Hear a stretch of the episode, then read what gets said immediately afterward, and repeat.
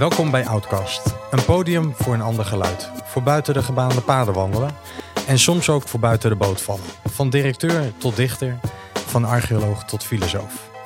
En vandaag uh, wil ik jou als luisteraar van harte welkom heten in een speciale editie van Outcast. Hierin uh, wijk ik af van het reguliere format en dat ik een gast interview aan de hand van zijn levensverhaal met behulp van muziekfragmenten. Want dit keer zit ik met Hans Woperijs uh, tegenover me.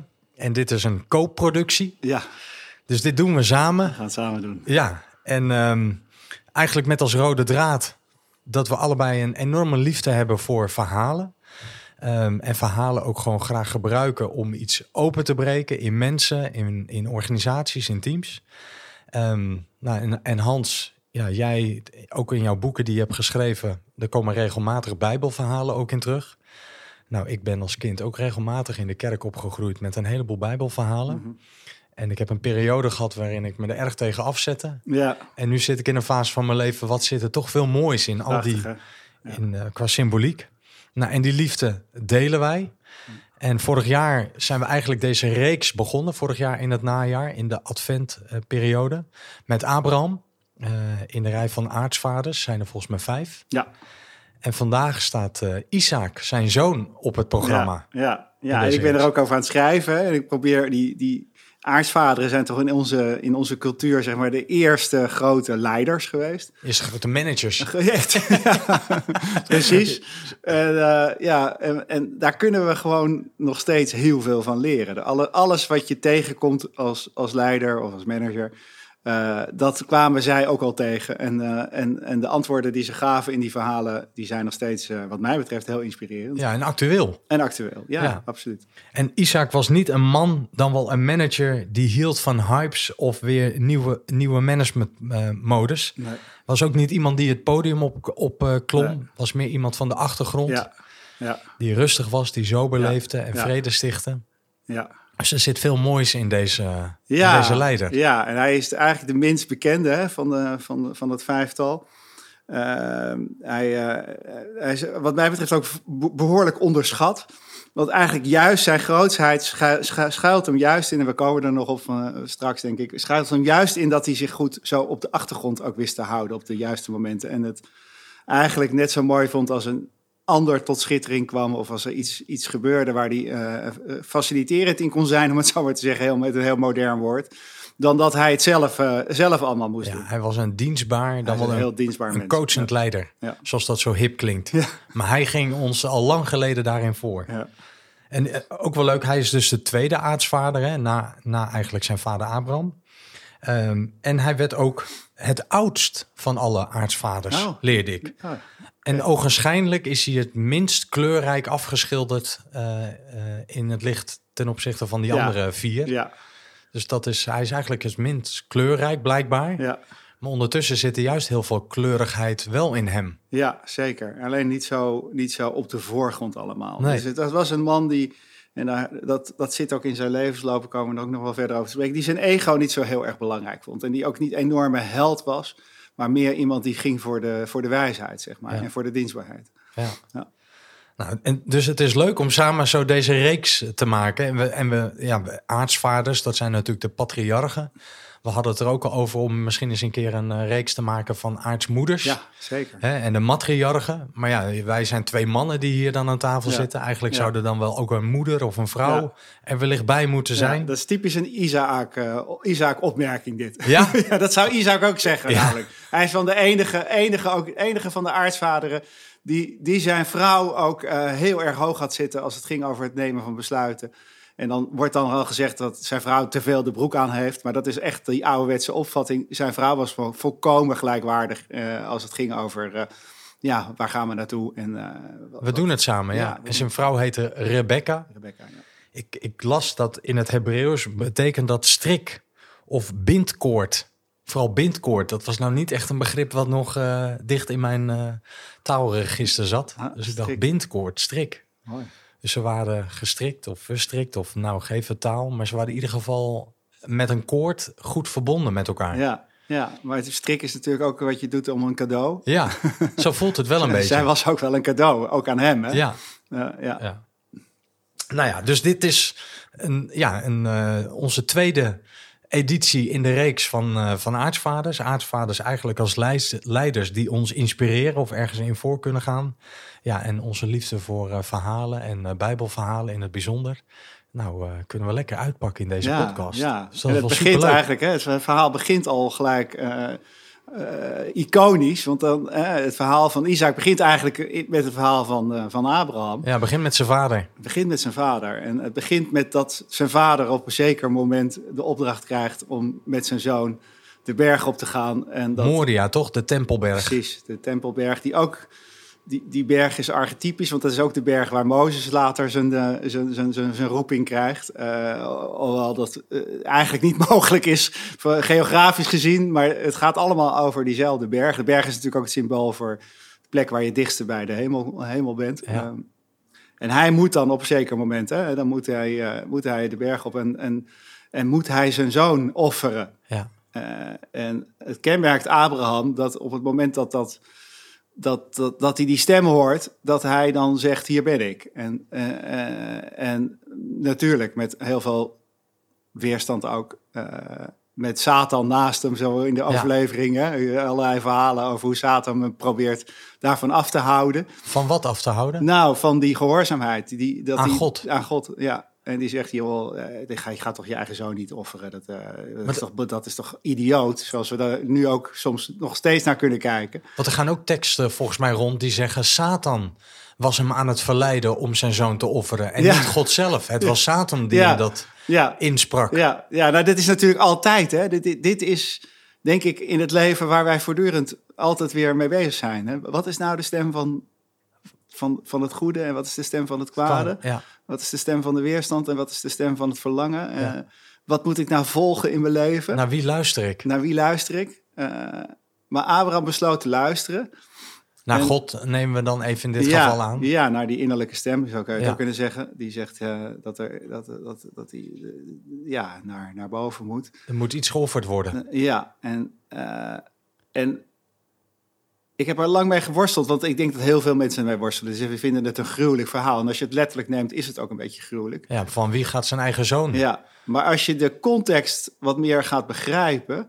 Eh, en ook de overlevering je daar wat meer in gaat verdiepen, dan, dan wordt er gezegd dat Isaac eh, geen klein jongetje was, maar 37 jaar oud, Simon. 37 jaar. Het was gewoon een, een volgroeide, volwassen, Volwassen. vent. Wat was een man Ja. die gewoon eh, te, lang, al te lang bezig was zijn vader te pleasen.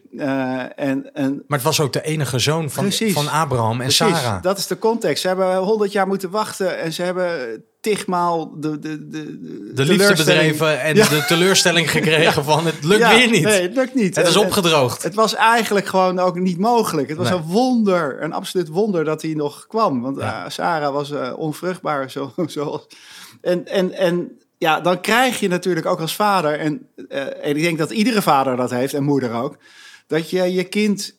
Ja, dat, je, dat je die wil beschermen en dat je die met goede adviezen overlaat en dat je die precies wil Ja, kneden. kneden zodat hij, zodat hij goed terechtkomt. Je had Eh, het, eh, in de- onze eerste editie hadden we het ook over dat bed, toch? Dat bed van... ja, van Procrustes. Ja, Wat waarin ook- mensen steeds ja, gepast moesten worden Oh, in de maat van dat bed. En anders werden je voeten eraf Ja, gehakt. ja, en op een bepaalde manier gebeurt dat natuurlijk ook in de verwachtingen die je als ouder hebt op de kinderen. En de kinderen die resoneren op die verwachtingen. Ja. Dat die zich voegen naar de verwachtingen van, eh, van de vader. En, en dat dat op een bepaalde manier heel aantrekkelijk is als vader. Maar dat er dan ook een punt komt. En ik denk dat Abraham dat toch intuïtief ook gevoeld heeft. Dat hij, dat hij, dat hij zelf ook merkte, ik, het wordt tijd, ik moet hem loslaten. weet Ja, je. Er moet iets... eh, Er moet iets gebeuren. ja. En, eh, En, en daar hebben we ook een nummer bij uitgekozen Ja. samen. Wat hier misschien wel mooi bij past. Ja, nou vooral jij hebt dat nummer, want ik kende het niet. En ik was Je echt- kende het niet? Nee, ik was echt... eh, dus luisteraars, let op, want dit, dit is een nummer wat echt zo mooi is. Dus alleen daarom ben ik al blij dat ik hier zit, want dat jij me dit nummer hebt, hebt gestuurd. heb aangereikt, ja. Ja. Nou, we gaan luisteren naar een nummer van Pearl Jam. Eddie Vedder natuurlijk, die prachtige stem. Hè, die, ja, ik, ik ben aan het zoeken naar woorden, maar een stem of zo die gepolijst is door het leven. Ja. Eh, en ook de rauwheid van het leven kan mooi kan bezingen. En we gaan luisteren naar het nummer Release. Release. En daarna komen we erop terug. Eerst Pearl Jam met Release.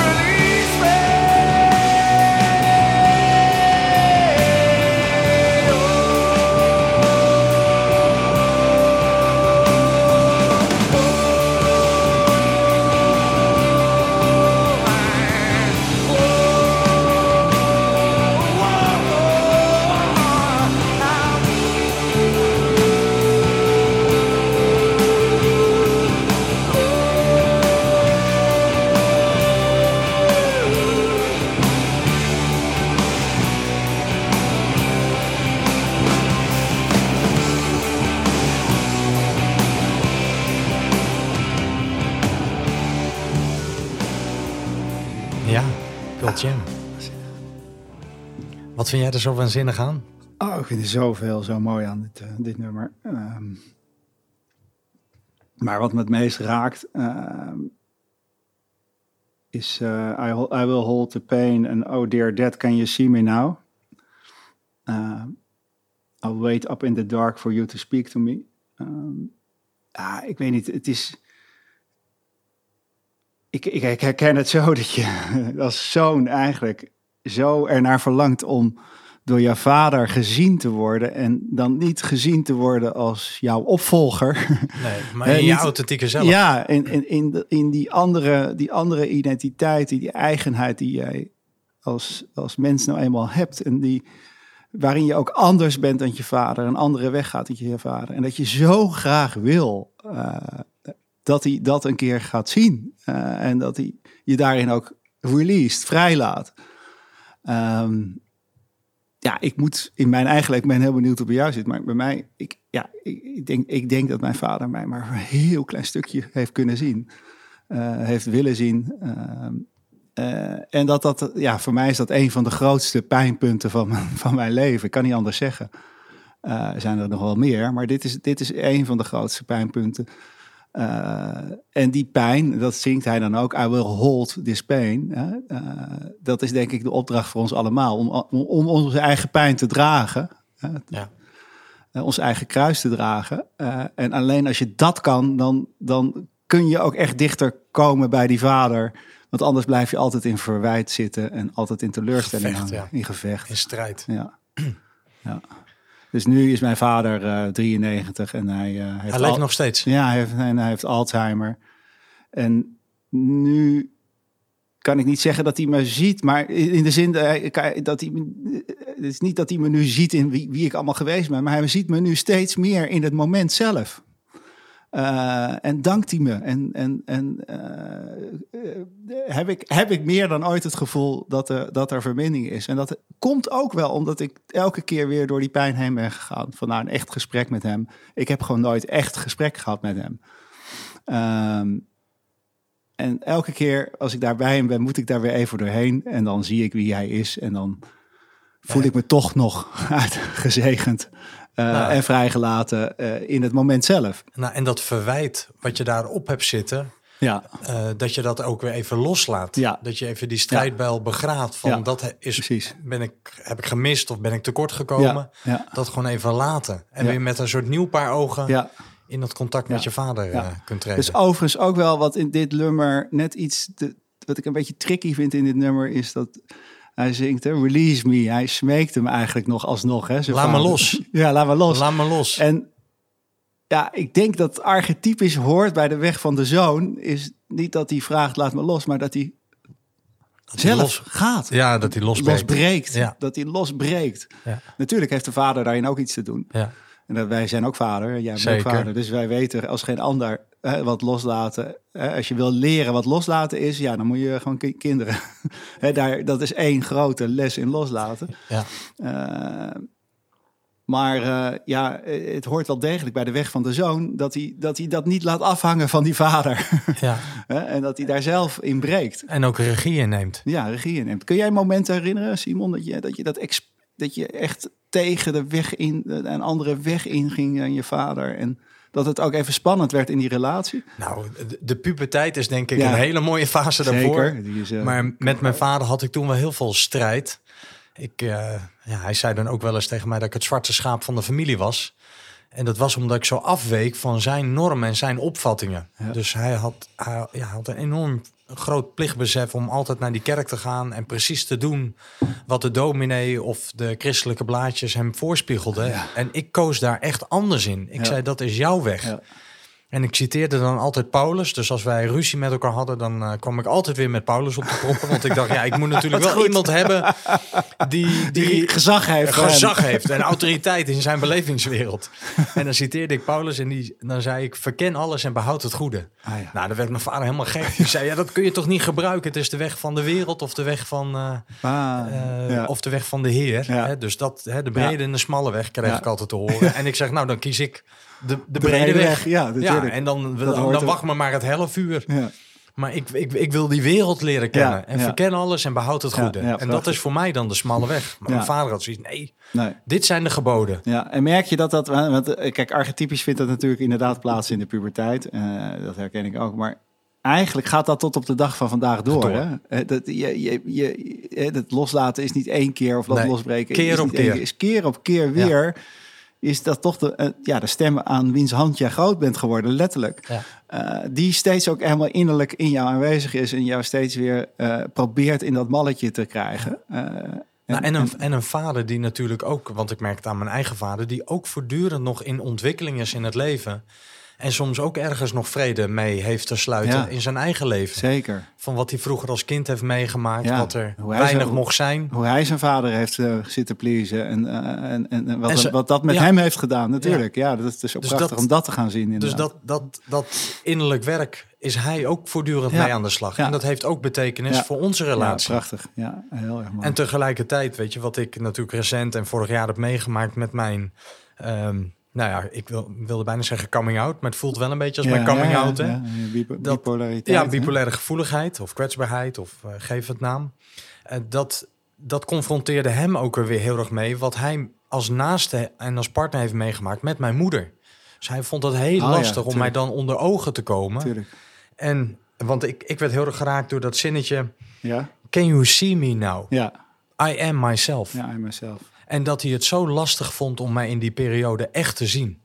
Ja. Omdat er zoveel pijn nog zat in wat hij met mijn moeder allemaal heeft meegemaakt. En die nu niet meer het geduld kon opbrengen om nu met me om te gaan. Ja, Dus dat, en recent zijn we dat weer aan het herstellen met elkaar. ja. Omdat ik rustiger ben. ja, Ook beter grip heb op wat er met mij gaande is en hoe ik daarmee leef. ja. Maar ja, dat heeft natuurlijk wel heel veel teweeg gebracht tussen ons. En ook dat, dat er weer verwijdering optrad. Ja, ja. Ja, even was jij niet Simon, maar was jij zijn vrouw. hè? Zijn vrouw, ja. Ja. al die ervaringen kwamen weer terug. Terwijl Allemaal jij terug. daar in een totaal andere weg. Ook ja, weer een en hele ik zoiets had. Zie me, man. Zie me daarin. En hij dacht, ja, ik ben weer met, ja, met mijn moeder in gesprek. Ik moet even denken aan dat liedje van Bram van Meulen. gaan we nu niet. Zeker. Nee, nee. Maar toen hij, toen hij eindelijk keek, was de wedstrijd al voorbij. Weet je nog? hebben we ook een keer samen gedraaid. Eh, dat, eh, dat, dat, dat, eigenlijk moet je dat ook ergens zien los te laten hè, als zoon. Dat je, dat je. Het is natuurlijk prachtig als het gebeurt. Maar dat je die eis om gezien te worden. eh, en die verwachting daarin. Dat je die ook echt. eh, nou, aan je vader teruggeeft. Ja. ja. Ja. Nou, en als Nou. we nu even zo naar het tweede, Ja. de tweede episode gaan in het verhaal van, van Isaac. Want ja, dat, heeft die, maken- hangt, die hangt hier wel heel erg mee samen. want dat gaat met de dood, hè? Met de dood. Want kijk, het is niet alleen zo dat Isaac eh, Abraham moet loslaten en eh, zijn eigen weg moet gaan. Maar hij, hij, op dat moment, hij ligt op die brandstapel. En, Op zijn eh, ja, 37e. ja, en hij ziet zijn vader naar zijn mes grijpen. En, en ja, hij kijkt dus op dat moment ook rechtstreeks de dood in. En dat is een enorme ervaring geweest voor hem, eh, volgens mij. Eh, en, eh, en natuurlijk een ongelooflijk wezenlijke ervaring voor ons allemaal. Dat je op zeker moment werkelijk beseft dat, dat de dood bestaat. En dat niks eeuwigheidswaarde heeft. Niet de relatie met je vader, maar ook alles eigenlijk om jou heen op zeker moment losgelaten moet worden. En alles sterfelijk is in dit bestaan. En dat besef, dat, dat heeft hem volgens mij heel erg gemaakt tot wie hij is. Um, We, weet je trouwens ook, want dat zat ik net nog even op te zoeken. Weet je wat het getal 37, waar dat voor staat? Nee. Want dat, dat dacht ik ook meteen. Dat ik denk, het ja. heeft natuurlijk allemaal Vast. betekenis. Tuurlijk. En het symboliseert exploratie, introspectie, creativiteit, onafhankelijkheid, ah. zelfbeschikking en zelfexpressie. Fantastisch. Mooi, hè? Er zit toch gewoon een diepere betekenis, ook in, dat, in die leeftijd. In die getallen ook, hè? Ja. ja fantastisch. Ja, het is natuurlijk... Uh, ook e- eigenlijk de tijd, de tijd van de midlife crisis. Hè? Dat, waarin de meeste mensen ook gaan ontdekken dat dat leven wat ze geleid hebben helemaal niet hun echt, echte leven is. Maar dat het meer het geconditioneerde leven is. Ja. En, en wat hen is aangeleerd. Ja, dus dat gaat, de essentie is onafhankelijkheid. Ja, zeker. Dus dat je ergens toch weer even voelt. Ja. Nu ga ik onafhankelijk van wat het me hiervoor is geleerd, ga ik anders kiezen. Ja, ja, en daarin dus, hè, uh, nogmaals, die onafhankelijkheid is één aspect. Het andere aspect is, nog, is, is nogmaals dat je tot je door laat dringen dat alles eindig is. Ja. En uh, dat is nog steeds eh, misschien voor ons mensen het allermoeilijkste om... Om de dood te omarmen. Ja, ik denk dat dat eigenlijk de grootste opgave is. En dat is ook bijna niet te doen. Maar om je elk moment te beseffen. Als je elk moment zou beseffen dat dat het alleen maar dit moment, wat we eigenlijk alleen maar dit moment hebben, dat geen enkele garantie is dat wij over twee seconden nog steeds dit gesprek in leven zijn nee. kunnen voeren. dat er zomaar even een, een, een bloedvaatje kan breken of iets, iets kan gebeuren in dat enorme lijf van ons, waardoor we ineens hup, uh, weg zijn. We zijn offline dan. Ja, ja als, je dat, als, als, je dat voortdurend zou beseffen, en dat is het besef wat Isaac natuurlijk uh, nou, maximaal even heeft, heeft gekregen en ook mee, heeft genomen, ja, mee heeft genomen in zijn leven, dan, dan, dan zorg je wel dat, dat het klopt. Hè? Dan, dan zorg je wel dat dat, je zuiver kiest. Dat je zuiver kiest en dat het, dat het iets bijdraagt en dat het niet, niet, niet een vasthouden is van belangen en van. Uh, maar dan kies je natuurlijk voor hoe kan ik dit moment tot een moment maken dat verschil gaat maken in mijn leven. En dat, dat, dat neemt hij mee, dat besef. En ik weet niet hoe je. Het raakt, raakte mij ook heel weer. En ik weet niet hoe het bij jou zit, maar vast ook. Bij mij is het ook wel letterlijk zo gegaan. Dus rondom, uh, rondom mijn 23e, 24e uh, leerde ik mijn vrouw kennen en via mijn vrouw haar moeder. En uh, ja, ik wist wel dat de dood bestond, maar ja, ergens aan het eind van uh, mijn opa's, oma's. Maar toen gebeurde, en ik had een bijzondere relatie met haar. Ze was een van de eerste die werkelijk verbinding kreeg, waar ik echt verbinding mee kreeg en die mij werkelijk de vraag stelde: wat wil je nou met je leven? Ik, ik was echt ongelukkig in die tijd. En zij, ja, op een slechte dag uh, lette niet goed op en met de fiets en werd overreden door een vrachtwagen en was ineens, uh, nou, kwam in coma en was tien dagen later uh, overleden. En dat is voor mij in, in mijn leven een enorm belangrijk moment ge gebleken. Toen was je 324. Ja, 324. was natuurlijk een enorme beproeving ook gelijk in de relatie. want het was natuurlijk een enorme schok voor mijn vrouw. Maar voor mijzelf ook. Ik had nooit beseft dat dat zomaar zou kunnen gebeuren. Dat je er zomaar uit zou kunnen getikt zou kunnen worden. En, uh, en toen dacht ik, ja, nou, nu, nu ook om, om haar eer aan te doen en om de relatie eer aan te doen, want ik was haar ook een beetje gaan vermijden. Ze dit vond dat toch ook een lastige vraag en ik wilde er eigenlijk niet echt aan. Ben ik die vraag wel echt gaan leven? Van nou, wat wil ik nou echt en wat is nou echt belangrijk? Want het kan elk moment klaar zijn. Ja, precies. We hadden het er ook over dat in ons werk binnen organisaties dat zijn toch een beetje behoedzuchtige fabrieken. Behoudzuchtige. Ja, behoudzuchtige, behoed, behoudzuchtige fabrieken. Fabrieken van behoudzucht, ja.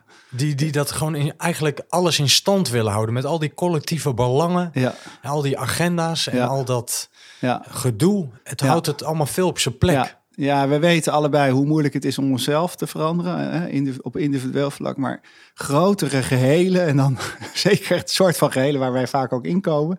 Die willen die status quo beschermen. Daar staat, staat zoveel op het spel altijd. En daar is zo'n enorm... Ja, eigenlijk zijn organisaties eigenlijk fabrieken van, van, van behoudzucht. Ja.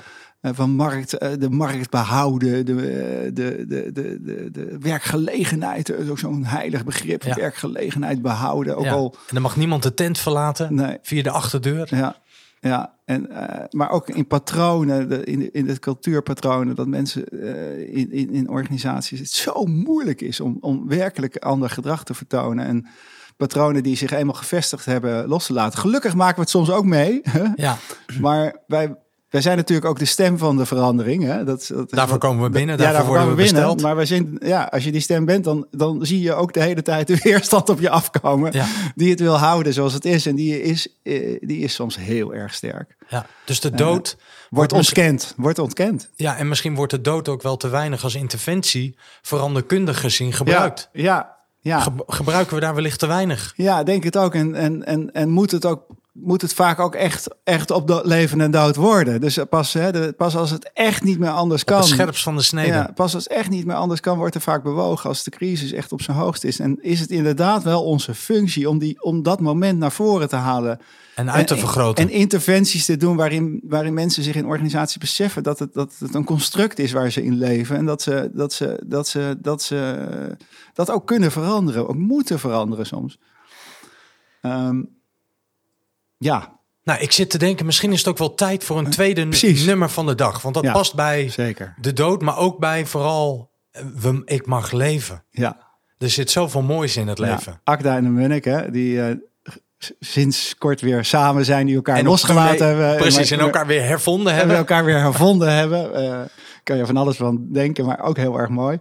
En dit is gewoon, ja, ik vind dit, dit echt een ongelooflijk juweeltje. Hè. We kennen het allemaal, regent zonnestralen. Hoe, hoe, hoe mooi verhaal je in een paar regels kunt maken. En eh, nou, laten we luisteren.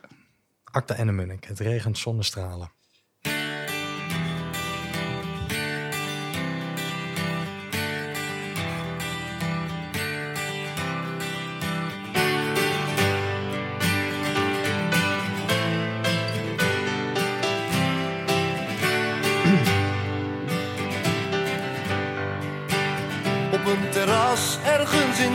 In de zon zit een man die het tot gisteren nooit won.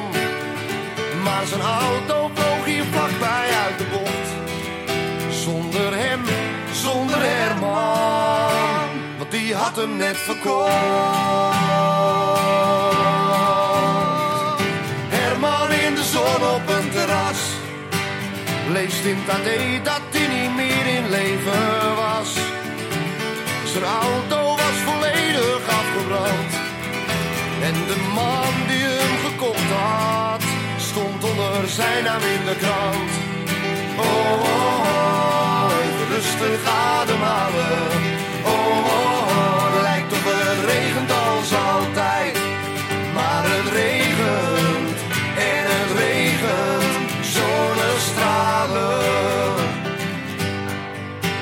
Een week geleden Amsterdam had hij zijn leven overzien en schrok zich lang. Hij was een man wiens leven nu al was bepaald. En van al zijn jonge stromen was alleen het oud worden gehaald.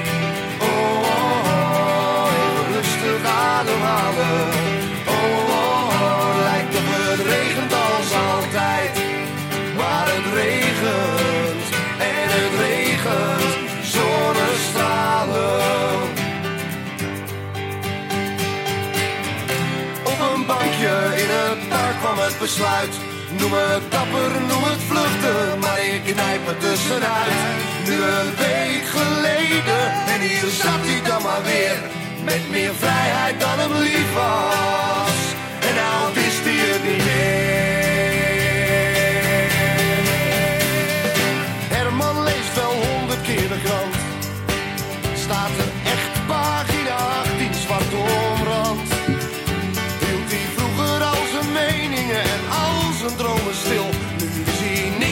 Niemand, nergens meer.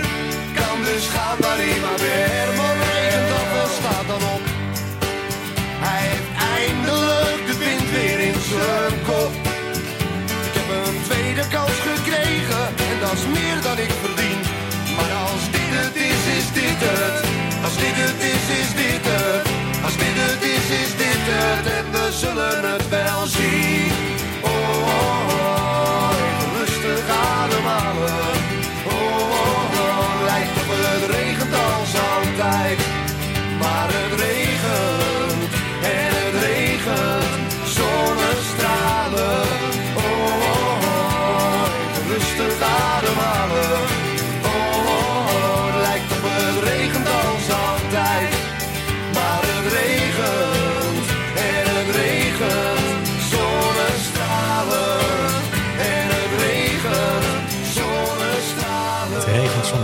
Wat een heerlijk nummer. Ja, briljant. Echt fantastisch. Daar word je zo vrolijk van. Ja. Daar word je zo vrolijk van. En dat kan ook de dood. Kan je dus ook heel vrolijk maken. Ja, ja, Want het- namelijk je bent er nog. Hè? Eh, en ze zingen ook, had hij zijn leven overzien en hij schrok zich lam. ja. Weet je, hij, weet je dat, dat vond ik zo mooi. Hij overzag zijn leven en hij schrok zich lam Ja. uit zijn dronkenheid. Ja, ja. Hij wordt De- wakker. Hij wordt echt wakker. Hij wordt echt wakker geschud. Ja, ja prachtig. Hè? En dat is wat de dood kan doen. Had jij ook zo'n En- zinnetje wat je opschreef of waarvan je dacht, eh, die springt eruit? Ja, eh Hermet rekent af en staat dan op. Hij heeft eindelijk de wind weer in zijn kop. Ik heb een tweede kans gekregen en dat is meer dan ik verdien. Hij heeft een tweede kans gekregen. Eh, en ja, ik bedoel, hoeveel kansen hebben wij al gekregen? hè? Nou, meer dan twee. Meer dan twee. Maar eigenlijk is elk moment weer zo'n kans Ja. Die je krijgt. Eh, En die niet vanzelfsprekend is. Het is gewoon niet vanzelfsprekend dat je, dat, dat, je blijft ademhalen. Eh, en eh, dat maakt het leven ook zo kostbaar. Dat je je dus niet kunt. Dat je, je kunt wel proberen om vast te houden, maar je moet steeds weer loslaten. En daarin, daarin groei je, daarin ontwikkel je, daarin, daarin ga je je dromen toch realiseren tegen beter weten in misschien. En, en, en, eh, en daarin word je, daarin word je een wijs mens. Ja. Eh, die, eh, die, die steeds meer gaat durven. Hè? En dat is niet durven zonder angst, maar juist durven met, met de angst die Ja, daarbij hoort. Door de angst heen. Hè? Door de angst heen, ja. Ja. Ja, en, en dit bestaan, hè, dit, dit, zoals, we, zoals ook onze samenleving op dit moment is, eh, eh, alles verandert. Het gaat in een ongelooflijk Nee, tempo. Hè? Dus het leven zelf is eigenlijk ook steeds meer. ehm, je misschien wel de grootste medit- meditatieleraar die er is. Ja. Hè? Die, die dus je steeds maar weer drukt op het feit dat je, dat je als mens hebt te veranderen. Dat je niet kunt. Dat je, niet kunt Ja, dat je eindig bent. Dat je, dat je het niet kunt vasthouden. Eh, ja. Ja, en daar. Ja, dat was Nou, en dat, wat ik ook heel mooi vind in het verhaal over Isaac is dat eigenlijk Abraham op het moment dat hij zijn zoon wil doden, wordt hij onderbroken door tussenkomst van een engel. Ja. Dus hij wordt ergens gered door een engel. Dus ik was nog benieuwd, her- her- herken jij zo'n engel in jouw leven die, die jou gered heeft? Ja, nou ja, eigenlijk als ik wat ik net vertelde, eigenlijk was die, eh, die moeder van mijn, van, van, van mijn vrouw. eh Truus heette ze. Ja, Eh, ja, die is zo'n engel geweest. Hè? Die, die, die, die, die, eh, die, die stelde de echt werkelijke vraag. Van, hè? Dat zijn, engels zijn, engelen zijn ook de mensen die de echte vragen stellen. Die echt aan jou vragen, hoe is het nou met je? En zij was er een van. Een van eh, maar ik moet ook denken aan Jaap Voigt, eh, een, een van mijn leraren, die, die, die, die mij als het ware uit de goot, zo voel ik het altijd nog, uit de goot van het Leidse studentenkoor heeft gehaald. Eh, en, en ik moet natuurlijk ook aan mijn eigen vrouw denken, die te midden van die maskers die wij toen droegen, ja, echt wilde weten wie ik was. Dat zijn allemaal engelen geweest. En, eh, en jij bent van mij betreft ook zo'n engel. We hebben net hiervoor een heel gesprek ja we gehad. hebben pra- in de ochtend een prachtig En- gesprek en, samen en gehad. dan ben je voor mij ook weer even zo'n engel die me even wakker schudt en eh, een paar dingen zegt. Denk, oh ja, ja, dat, ik kan dat niet zien, maar jij ziet dat wel. Ik ben een beetje blind en jij ziet mij wel. En, en, en, en zoals ik jou ook. Ja, jij spiegelde zien. mij ook. Ja. Dus je, in die zin vervulden we engelenwerk naar elkaar toe. Dat we Ja. elkaar allebei even wakker Ja. schudden en Ja. op een wat ander niveau vragen aan elkaar stelden. Ja, ja. ja. en, eh, ja, en Simon, of eh, Simon zeg. Isaac, Isaac, ja. Mooie verspreking. Ja, prachtig. Isaac, Isaac wordt dan een, een, een ander mens in de zin van dat hij... eh, hij is ook de enige van die stamvaderen waar expliciet van gezegd wordt dat hij van zijn vrouw hield, bijvoorbeeld. Eh, dus Van, hij, van hij- Rebecca. Van Rebecca. Hij hield echt van haar. Ja. Eh, en, eh, Zijn hele leven ook monogaam geweest. ja, als enige. Als enige, ja, klopt. Ja. klopt. Eh, en hij, hij, eh, hij, hij beseft zich dus hoe kostbaar ook zo'n mens naast hem, zo'n zo'n vrouw, hoe kostbaar dat is. En, en, en hij doet dus echt zijn best voor die, voor, om die liefde levend te houden. Eh, dat vind ik zo kenmerkend van hem. En ook een andere kant is dat hij, ehm, ehm, ja, overal waar hij komt, er wordt ook gezegd, hè, eh, dat overal waar Isaac ten tonele eh, verschijnt, gaan de harten van de mensen open. Dus hij, hij, hij, hij is die liefde ook echt. Ja, hij brengt probeert- vrede, Hij brengt liefde en hij brengt daarin vrede. Dat is een hele belangrijke. dat is eigenlijk zijn belangrijkste bijdrage. Dat hij steeds weer opnieuw met de Filipijnen. Hè, en, eh, of de, de Filistijnen, niet de Filipijnen, Filistijnen. en hoe mooi in deze tijd. Hè?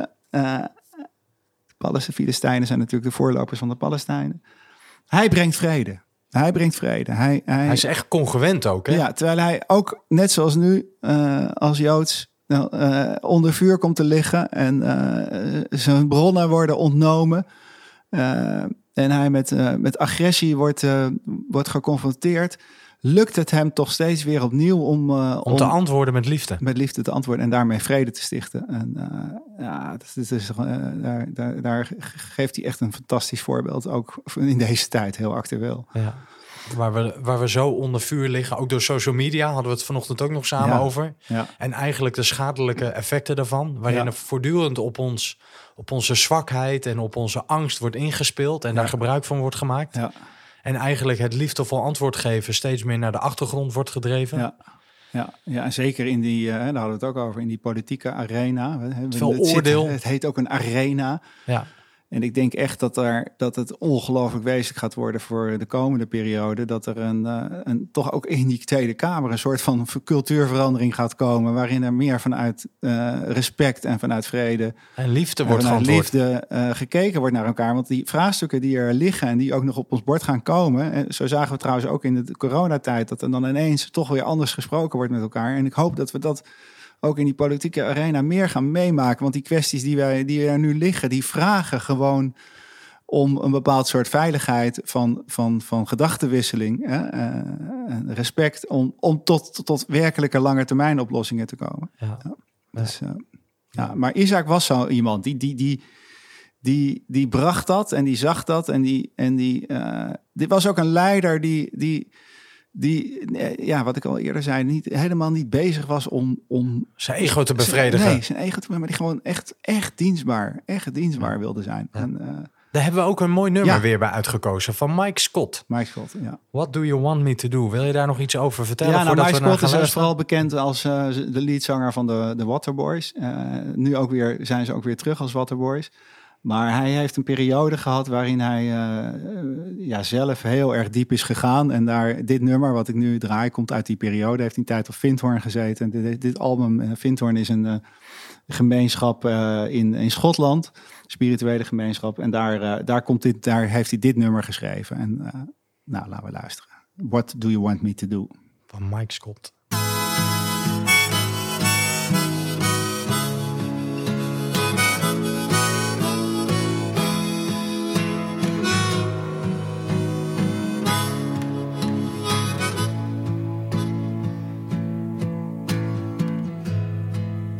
Tried to do things my own way, and I've tried to do what people say, and I'm going nowhere fast, and I'm turning to you at last. What do you want me to do? What do you want me to do? What do you want me to do, Lord?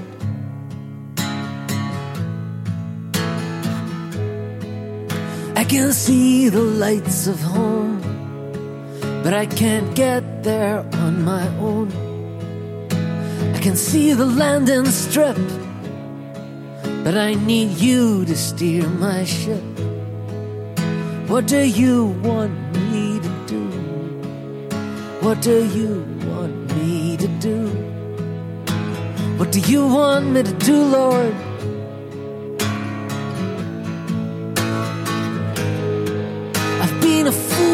I've been a clown. I let the enemy turn me around. I've wasted love and I've wasted time. I've been proud and I've been blind. I've got a lot of things to change, a whole man to rearrange. And if you'll show me how, I'll begin right now. What do you want me to do? What do you want me to do? What do you want me to do, Lord?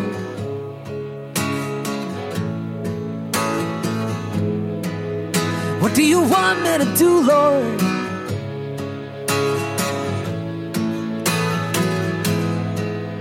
What do you want me to do?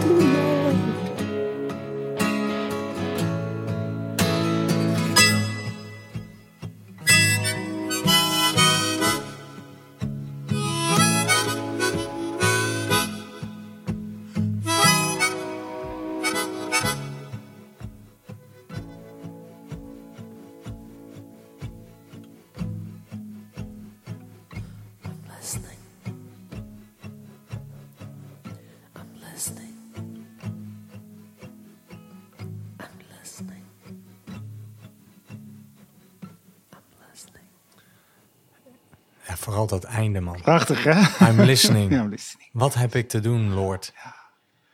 Ik Ja. luister. Ja, misschien moet je als luisteraar even onthechten van dat woord Lord. Maar als je dat naar binnen toe vertaalt, hè, naar, je, naar je ziel, hè, of naar het leven. Wat, wat, wat, wat heb ik nou te doen? Hè? Wat wil het leven van mij? In plaats van wat wil ik van het leven? Wat wil het leven nou van mij? In deze situatie, hoe, hoe kan ik nou dienstbaar zijn?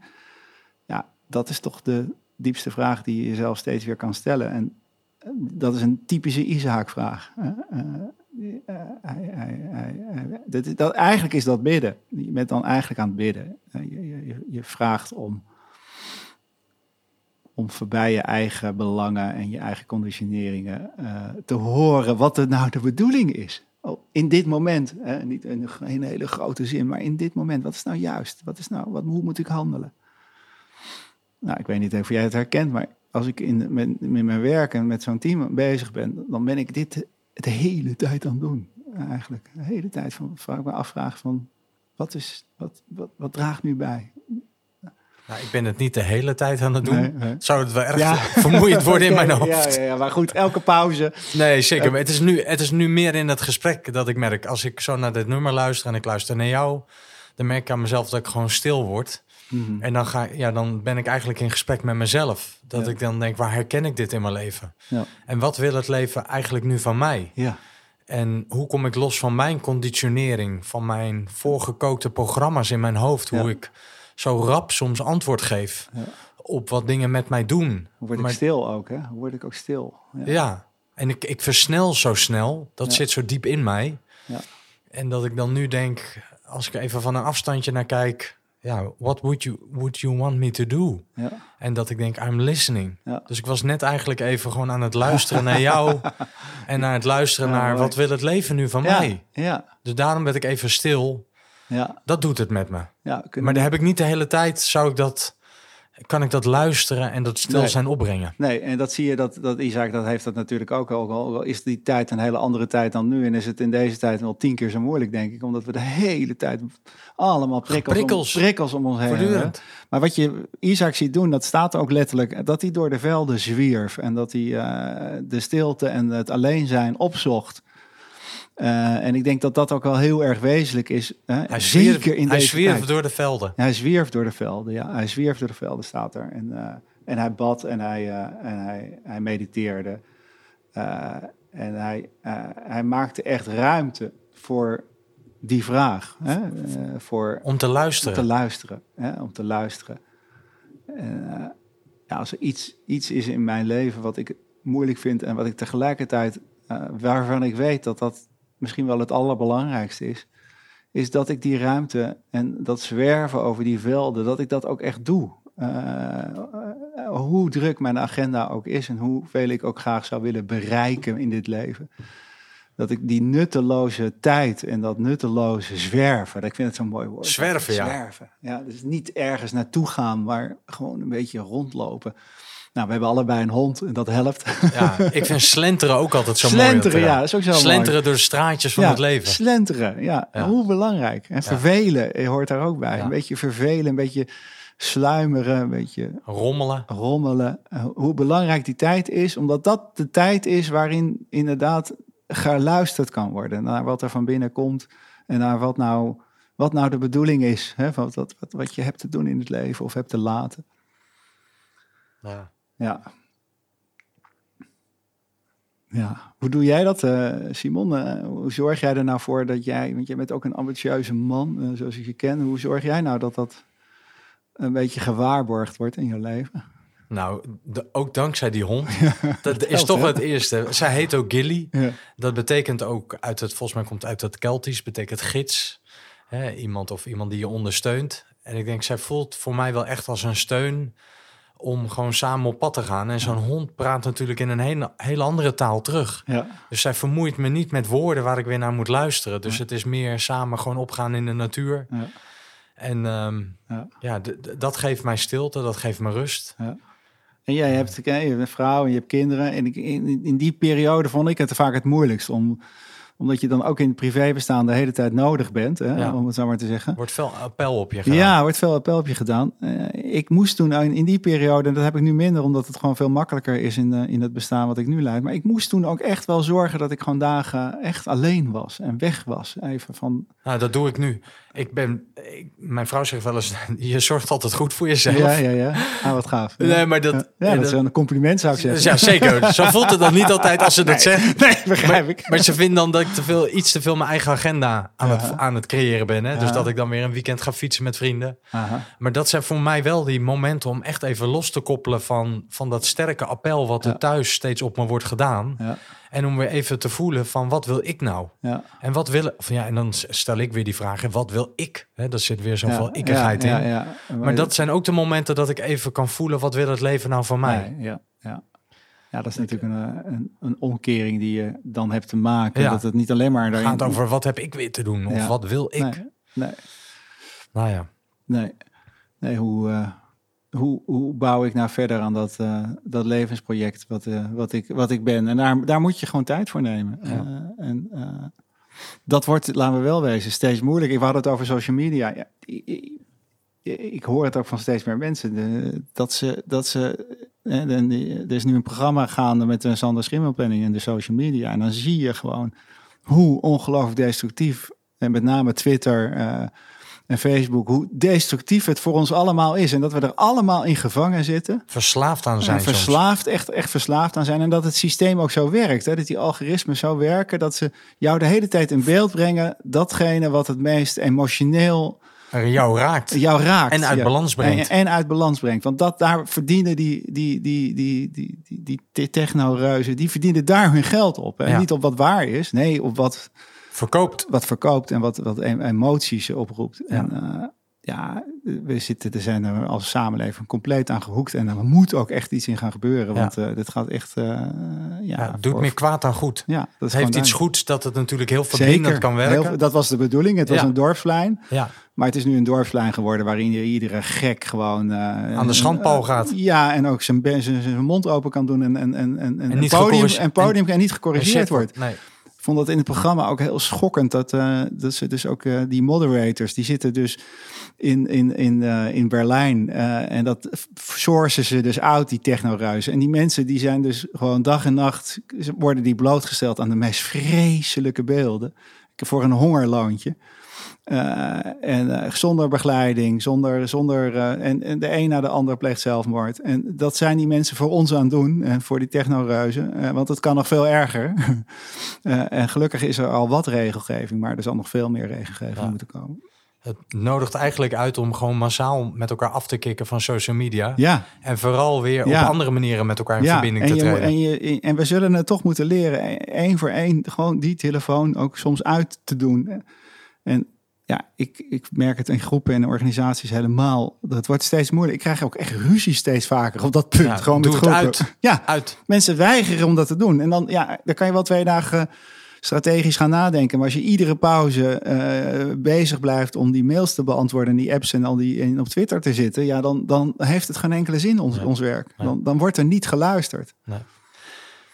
Nou ja, goed. Ja, Eh, dat genoeg is, eh, daarover. Die zaak, ja. Ja, en als we zo, als we zo aankomend in de episode van de epiloog van dit gesprek, Ja, ja, de epiloog van dit gesprek is, Ja, is, is natuurlijk... dat- Isaac, Isaac die dan met zijn eigen zoon, Jacob, hè? Eh, Ja. je, je krijgt, eh, even Rebecca die krijgt die tweelingen, die we Jacob en Esau. Jacob die al in, de, in haar, in haar baarmoeder met elkaar vechten om wie als eerste naar buiten mag. dat is Esau. Dat is Esau en Jacob komt erachteraan en we gaan er de laatste volgende keer op door. Maar uiteindelijk probeert Jacob natuurlijk dat eerstgeboorterecht te stelen van, eh, van Esau. En dan, ehm, eh, wil hij de zegen hebben van zijn vader en dan verkleedt hij zich als Esau. En dan doet hij haren op zijn, op zijn blanke armen en dan... eh, Met hulp van zijn moeder. ja, met de hulp van, van Rebecca die op zijn hand is. En dan wordt Isaac wordt daarin bedrogen en geeft hem de zegen.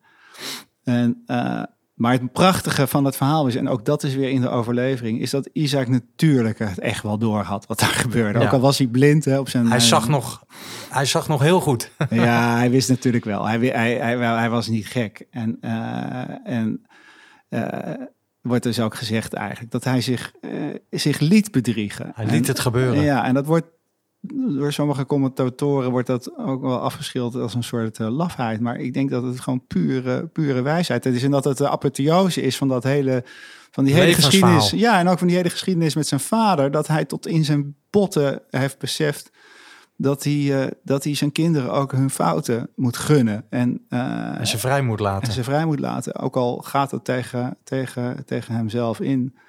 Ehm, dat, dat, en ja, ik weet niet hoe jij dat herkent in jouw leven, in jouw opgave met je kinderen. Ik vind dat zelf altijd echt wel, echt wel heel moeilijk. En ook in het leidinggeven kom ik dit zo vaak tegen. Het is voor, voor leidinggevende, juist op de momenten dat het erop aankomt om terug te treden, zie je toch heel veel leidinggevenden in, ingrijpen. En, en daarin, Instappen. Ja, en daarin de leerervaring die vaak nodig is om op een ander niveau te komen, eh, eigenlijk hun mensen ontnemen. Eh, en eh, ja, Isaac is zo wijs, omdat dat zijn zoon Jacob en ook Esau, die daarin natuurlijk eh, eh, ja, Een rol speelt. Een rol speelt. Eh, om, om, om dat drama zich te laten voltrekken. Ja. Eh, wetende dat dat drama ook eh, je- Een bepaalde impact gaat ja, hebben. en ook, ja, ook Jacob wijs gaat maken. Ook ja, Jacob het huis doet verlaten. Want dat is wat er dan gebeurt. Hij vlucht. Hij vlucht, hij gaat weg. Hij moet weg. Eh, en dat is... ja, Gaat niet de confrontatie aan met zijn broer. Nee, hij gaat niet komen. Hij, hij vlucht weg. En, en, en hij gaat daarin dus ook op zijn manier het ouderlijk huis uit. Eh, en Isaac weet dat dat moet gebeuren. Ook al is het niet mooi. En ook al is het misschien zelfs wel lelijk wat er gebeurt. Met zo'n noodza- stapelijk- noodzakelijke stap in de volwassenwording van de mens. Ja, precies. Je moet je fouten mogen maken. Dus dat is het, het getal 37 wat op het einde van zijn leven weer terugkomt. Ik moet hem ruimte geven Ja. om, om expressie te geven aan zijn eigen leven. Ja. ja, en ik neem aan dat jij zelf ook... eh, als je in je wijsheid zit, dan zie je dat de fouten die je hebt gemaakt in jouw bestaan eigenlijk eh, blessing in disguise zijn geweest. Dat die Ja. jou ook mede gevormd hebben tot de persoon die jij bent. En, en, en, en, en dat het mede dankzij dat wat er fout is gegaan, dat, er, eh, dat, dat je daarin hebt kunnen leren en daarin eh, de persoon hebt kunnen worden die je, die je nu bent. Ja. Nou, en Isaac kijkt zo naar het bestaan eh, vanuit pure wijsheid, ook op de oude leeftijd. Hij is blind. Hij kan alleen nog maar de binnenwereld zien. Ja. Eh, en eh, en eh, ja, handelt dan vanuit deze Ja. wijsheid. Ja, prachtig Ja. hè, hoe dat zo, ja, hoe- eigenlijk die circle of life, hoe dat voortdurend weer doorgaat. Hè? En de lessen die hij leerde in zijn relatie met zijn vader, dat hij die eigenlijk al veel eerder aan het implementeren is. Ja. Als, als hè, ja, manager klinkt bijna fout om dat Ja. op, maar hij, hij probeert dat echt Ja. wezenlijk anders te doen. Dan Nou ja, goed. Hè, ga er maar eens voor staan. Eh, ik, ik neem aan dat jij dat ook kent, maar ik heb Je dan... wil je kinderen weer behoeden. Ja, ik heb een volwassen dochter die eh, gewoon een hele moeilijke jaren heeft gehad. En, eh, en om daarin haar, haar, haar eigen weg te laten gaan en haar Nee. niet weer thuis op te nemen en onder ouders vleugels te zetten. En onder toezicht te soms ook, ja, soms ook echt niet anders kon. Want dat, ja, dat doe je dan op zo'n moment. Maar om dan op tijd weer los te laten. En Och man, als ik dit had geweten vooraf, dat kinderen krijgen, wat dat een exercitie is ook in, eh, in, in loslaten. Oei, oei, oei. Nou, en ook die strijd die je steeds met jezelf hebt te voeren om je kinderen te gunnen hun eigen fouten Ja, te maken. Ja, zeker. Terwijl eh, je had dat mooie, die mooie serie De Luizenmoeder en over curlingouders. Uh-huh. We allemaal die neiging hebben Ja. om als soort curlingouder alles voor onze kinderen qua problemen weg te poetsen. Ja, In plaats van die kinderen zelf te leren om de klappen van het leven op te vangen. ja, En ja. dat is wat Isaac eigenlijk doet. Van ja, Ja. ja Jacob, je gaat nu klappen van het leven krijgen. En die moet je leren incasseren. ja, Succes jongen, ja. succes. ja en hij, eh, hij leert eh, om eh, niet te handelen, om niet te doen, om, om, om, om niet te interfereren. Ja. En nou, dat bracht ons op het laatste, laatste lied. Hè? Ja, Eh, daar gaan we ook trouwens mee afsluiten, deze podcast. dus eh, normaal vat ik dan zo'n podcast Ah. helemaal nog samen met Ah, ja. mijn gasten over Oh, wat er allemaal in mij is geresoneerd over dat levensverhaal. Maar dat doe ik nu dus niet. Oh, jammer. Nee, ja, Nee hoor. nou, Nee, heel goed. Eh, ik dacht het is ook gewoon mooi. Weet je, er zit ook een soort lijn en ontwikkeling in dit gesprek. En soms kan je ook wel weer eens wat van die magie weghalen. Precies. Als je dan weer gaat samenvatten. zeker, zeker. Dus laten we de samenvatting eh, doen door eh, Leonard Cohen, hè? Ja, een Joodse zanger. een Joodse zanger, eh, een Joodse achtergrond, eh, die op zijn allerlaatste album, wat ongelooflijk mooi album is. eh, Thanks for the dance. eh, ja, onder andere. hè, maar we doen The Goal, doen we nu. Ja, dat nummer. Eh, Maar ik bedoel, dat album heet Thanks Oh, for the Dance. Dance, ja. Dankjewel voor deze dans. Ja, precies. Eh, en The Goal is een van die liederen, een kort lied, waarin hij eigenlijk vooral het leven eh, neemt zoals het is en eh, niet meer interfereert. Eh, en daar vrede mee sluit. Eigenlijk precies wat Jacob, of, Isaac op, op, op het slot van zijn leven ook doet. Ja. Laten we, laten ja, we luisteren. En dankjewel Simon voor dit Gesprek weer, hè? gesprek. Over de tweede aartsvader. Ja, Die toch heel kleurrijk is. Zeker. Heel kleurrijk. En weet je trouwens wat zijn naam betekent? Nee, vertel me nog even. Dat was ik even vergeten. Het betekent eigenlijk iemand die je aan het lachen maakt. Oh ja. Ja, Dus- natuurlijk. Want dat was natuurlijk... Hij maakte Rebecca aan het lachen. Nee, Sarah. Eigenlijk zijn moeder. Sarah, ja, sorry. want die Sarah, Sarah aan aan het lachen. Omdat, hè, en die dacht van, dat kan helemaal ik kan niet. helemaal niet. Nee. Ik kan helemaal geen kind. Nee. En daardoor heet hij Isaac. Ja, ja. Omdat hij je aan het lachen maakt. En het regent zonnestralen hebben we natuurlijk gehoord. Dus we hebben wel verschillende muziek gemaakt van... Ja. Als je met de dood in de ogen staart... dan is er juist heel veel reden om te blijven lachen. ja, vrolijk te worden. En, eh, en dat je dan ook wijze vragen aan jezelf kunt blijven stellen. Dus dat zwerven, dat slenteren en eh, dat I'm listening... Dat resoneert toch wel het sterkst in mij. En ook release van Pearl Jam in het begin. Ja. Nou, ben ik nu toch een beetje Toch. aan het samenvatten. Ik kan het toch niet laten. Ik kan het toch niet laten. Ah, goed, Bloed kruipt waar het niet gaan kan.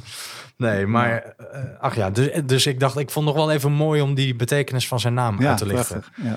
Dus ehm, nou, eh, eh, nogmaals, ook superleuk dat jij dit steeds zo eh, aangaat met mij. Weet je, we initiëren het natuurlijk samen. Het is Ja, een co-productie. Ja, Ja, ja, ja, ja. Ehm, ik verheug me nu al op eh, Jacob. eh, op de derde. De derde in de reeks. Maar die, die doen we dus, hè, want we nemen dit, deze eh, ja, reeks eigenlijk op in het najaar. Ja, in de ja. adventperiode, hè, de komst van het licht waar we naartoe werken. In Ja. donkere dagen een beetje lichtpuntjes creëren met bijzondere verhalen. En vaak bijbelverhalen willen nog wel eens in een verdomhoekje komen. Hè. Zeker. te veel zo'n religieus tintje krijgen. Maar wij, ja, wij, wij, wij wekken dat weer tot leven. Dat we zeggen van ontdoe het even van al zijn religieuze dogma's. En kijk naar de mooie De symboliek. innerlijke betekenis. De innerlijke betekenis. En laat het je verrijken en laat het je inspireren. En nu als slot het laatste nummer van Leonard Cohen, The Goal. En vooral die stem is gewoon heerlijk. Dus dit is de afsluiting. Nogmaals bedankt voor het luisteren naar deze speciale editie... samengemaakt met Hans Woperijs... over de leider, manager, aartsvader Isaac... en zijn eh, bijzondere levenslessen. En zijn wandel en zwerftocht door het leven. En voor nu, eh, nou, lekker luisteren naar Leonard Cohen. I can't leave my house or answer the phone. I'm going down again, but I'm not alone. Settling at last accounts of the soul.